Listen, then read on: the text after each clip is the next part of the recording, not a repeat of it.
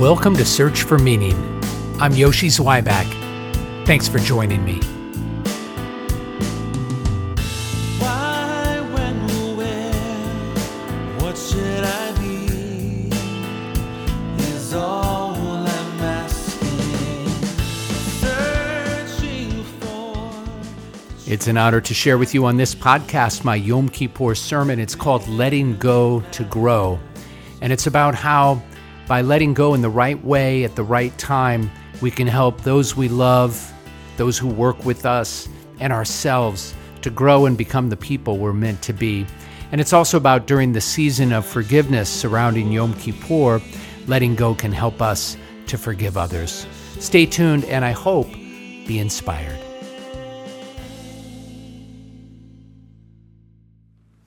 Last month, Jacqueline and I dropped our youngest daughter off at college. This was our third time, so we knew the drill. The first order of business after helping schlep their luggage to their dorm rooms is the journey to Bed Bath and Beyond. Now, this wasn't a thing when I went to school more than 30 years ago. My parents took me to Eppley Airfield in Omaha, Nebraska. They helped me check in my duffel bags. They hugged me tight, wished me luck, and sent me on my way. A few hours later, I arrived at my destination, found my way to the shuttle bus, which took me to the campus.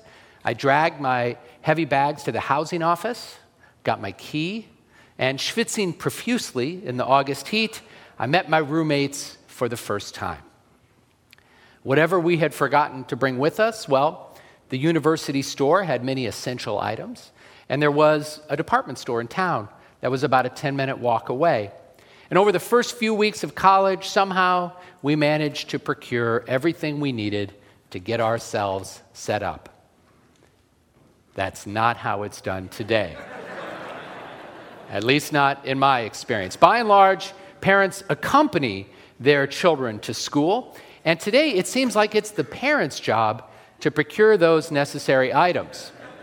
Enter into any one of these domestic merchandise retail stores situated within a 30 minute drive of a university campus from mid August to mid September, and you'll see the same thing.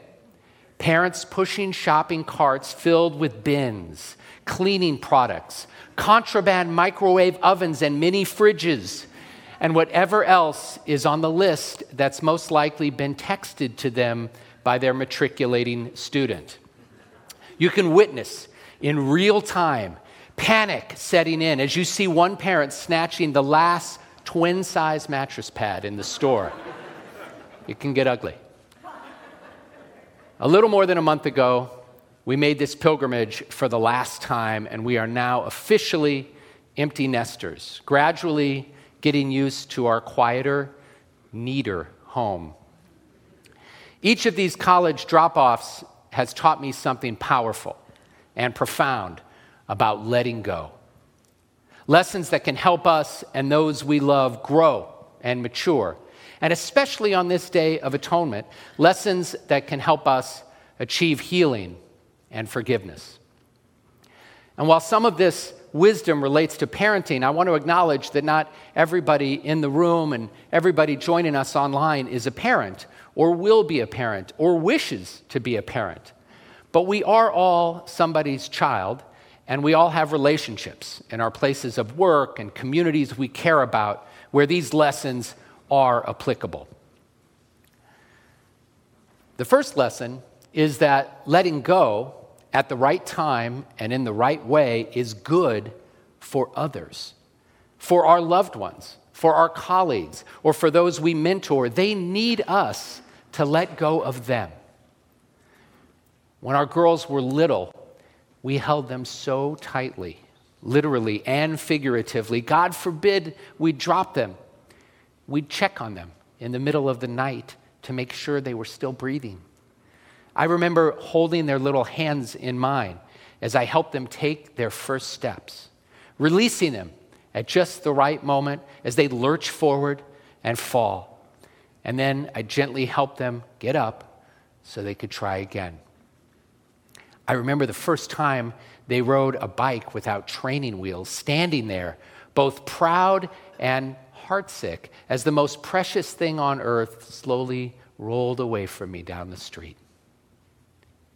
Years later, it was teaching them to drive. Me sitting in the passenger seat, gripping the door handle for dear life as they eased the car out of the driveway. Each of these moments came in its appointed hour at a time that is deemed appropriate to release our grip just a little bit more so that our little ones can grow up, mature, learn to care for themselves, and ultimately become productive members of society, all for their own good and for ours as well. We must let go little by little, stage by stage. Holding on too tight for too long is not healthy for our children or for ourselves. I see this sometimes with the couples that I marry. The mother of the groom phones me to discuss her son's wedding. After wishing her mazel tov, I say gently, Please have your son call me. It's better to have these conversations with the bride and groom directly. I'll meet with them in person and discuss all the details. Can I come to the meetings? Mom sometimes asks. No, I say, but you can come to the wedding. it's wonderful that parents want to help. But this isn't the best way. And our tradition understands this quite well. Stage by stage, our kids are supposed to become more capable, more self reliant, less in need of our assistance. Rabbi Yehuda ben Tema, a sage of the second century, teaches in Pirkei Avot at five years of age, children begin to study Torah. At 10, they learn Mishnah. At 13, they become B'nai Mitzvah, subject to the commandments. At 15, they study Talmud. At 18, they marry and start their own home. At 20, they embark on a career. At 30, they reach the peak, the peak of strength. At 40, they achieve wisdom. At 50, they give counsel. If we want our children to become self sufficient, productive adults whom others will someday come to for advice, we have to let them go so they can grow. We'll still cherish one another. We can visit and spend time together. They'll still be our children, and we their parents.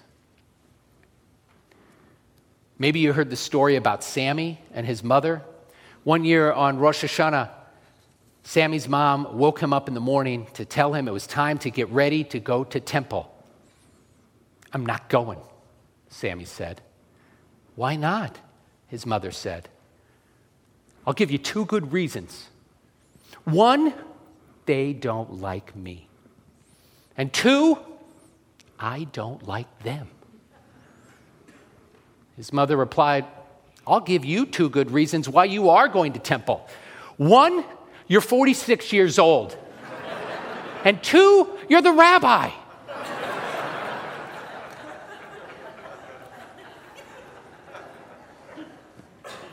If we hold on too tight for too long, we can cause damage to those we care about. A 2018 study found that overparenting, defined as over controlling, over protecting, and over perfecting our children, impairs their ability to regulate emotions and behavior. And a 2014 study found that overparenting is associated with higher levels of anxiety and depression in the child, including college age kids.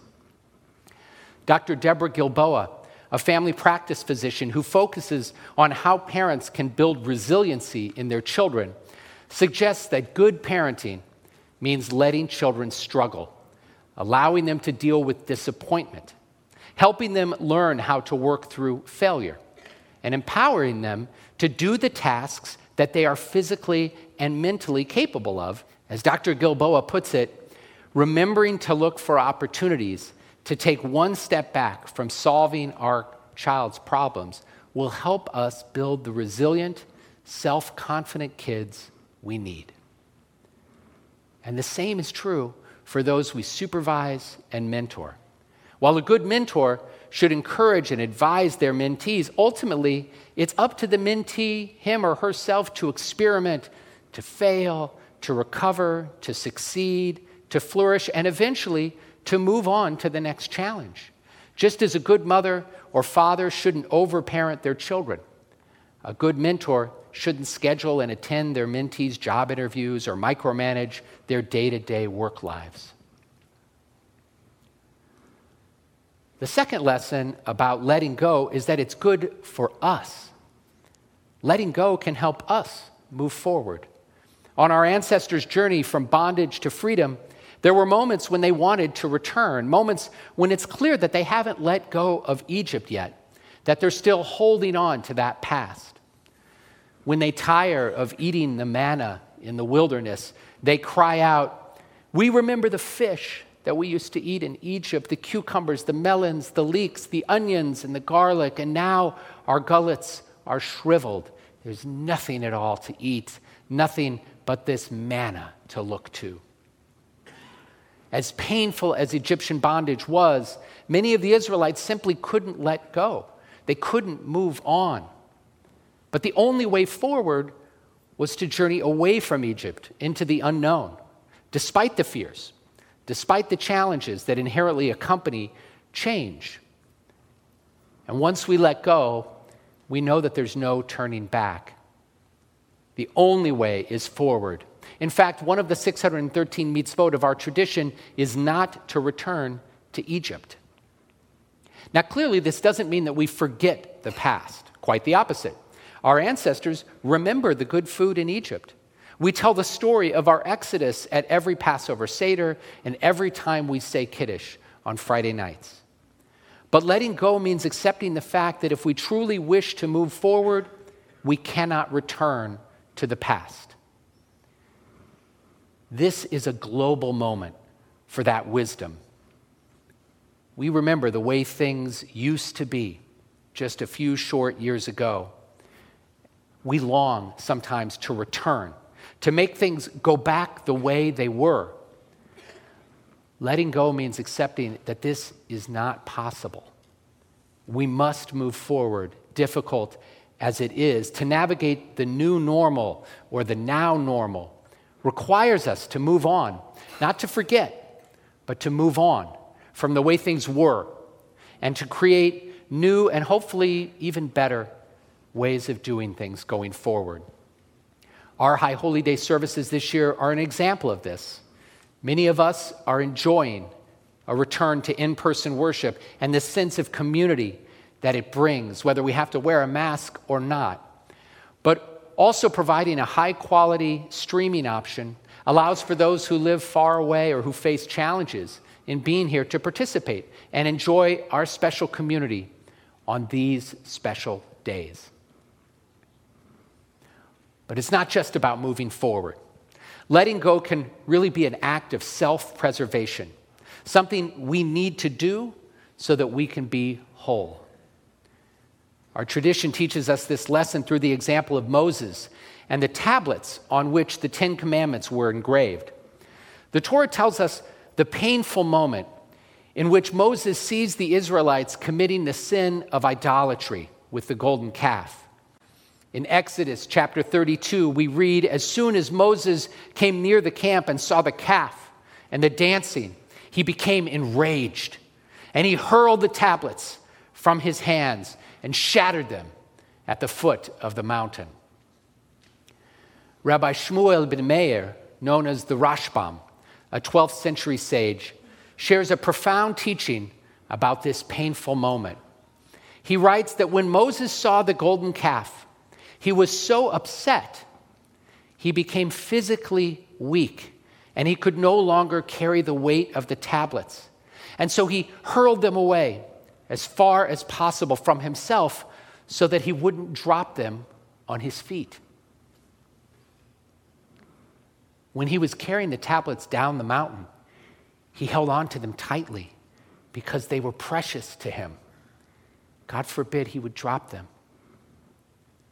But when it became clear to him that because of his anger, because of the trauma of what he'd just seen, he could no longer hold on to the tablets, that if he tried, he'd injure himself, he used the last bit of strength he had to push them away. Rabba Sara Hurwitz, a contemporary scholar, explains that in Rashbam's imagination, Moses simply could not hold on to what had suddenly turned into a heavy burden and threw the tablets away to protect his feet. But why is Rashbam so concerned about Moses' feet? Rashbam understood that if Moses injured his legs, he would not be able to get up and climb the mountain again. If he hadn't known when to let go, if he had not preserved his physical and emotional well being, he would not have found the resilience to get up and try again. The act of shattering the tablets is what made Moses the greatest leader of all times. The formula for Moses was knowing when to grasp tightly and when to let go. Moses understood that holding on to the tablets was no longer safe, no longer healthy for him physically or emotionally. So too with us. Sometimes, for our own well being, we have to let go of the hurt, of the anger, of a relationship, of the pain. And this is the urgent and timely part of my message for this day of atonement. What hurt, what pain, what regret do we need to let go of so we can grow, so we can become our best selves, so we can be whole spiritually and physically, and so we can forgive and be worthy of forgiveness? It's hard work, this letting go. Often, those we've heard us fail to apologize or attempt to make restitution for the harm that they've done. Sometimes they might not even be aware of the ways they've wronged us. I want to be very clear. I am not suggesting that every transgression is forgivable. Clearly, there are some things that we can't let go of, that are beyond the pale. But in your own experience, wouldn't you say that most of the ways that others have hurt you can be forgiven? Even if their apology is lame, one of those, I'm sorry you feel that way, non apology apologies that tend to make things worse, not better. Even then, Rashbam and Rabbi Hurwitz suggest that for our own good, for our own souls, our own selves, we should find the way to let go of the pain, to let go of the hurt, and move on. Letting go can be hard, but it's necessary and it can be healing and nourishing as well. And it is often a release, freeing us from something that is holding us back. Author Jack Kornfield frames this powerfully through a story about the reunion of two former prisoners of war. One asks the other, Have you forgiven our captors yet? And the other replies, No. Are you crazy? I'll never forgive them. The first one looks with kindness at his friend and says, Well, then they still have you in prison, don't they? Letting go doesn't mean forgetting. I can close my eyes and remember well what it was like to hold their little hands in mine, to have them fall asleep on my chest my breathing lifting their little bodies. Sometimes I just want to go back. I want that moment again. But those chapters are over now, and a new one has arrived. There will be, I trust, satisfaction and beauty in this chapter as well, but to experience it and appreciate it fully, I must let go of the past in this new year. Oh God, may we be given the wisdom, the strength, and the courage to discern when to hold on and when to let go. For those we love, for those we support, those we serve, and for ourselves as well. Well, that's our podcast. Thanks for tuning in. I hope you found meaning in this sermon. I want to thank our crew for making this recording available and to our amazing music director, Tolly Todmore, for this beautiful piano outro. Stay healthy, stay safe, and stay tuned.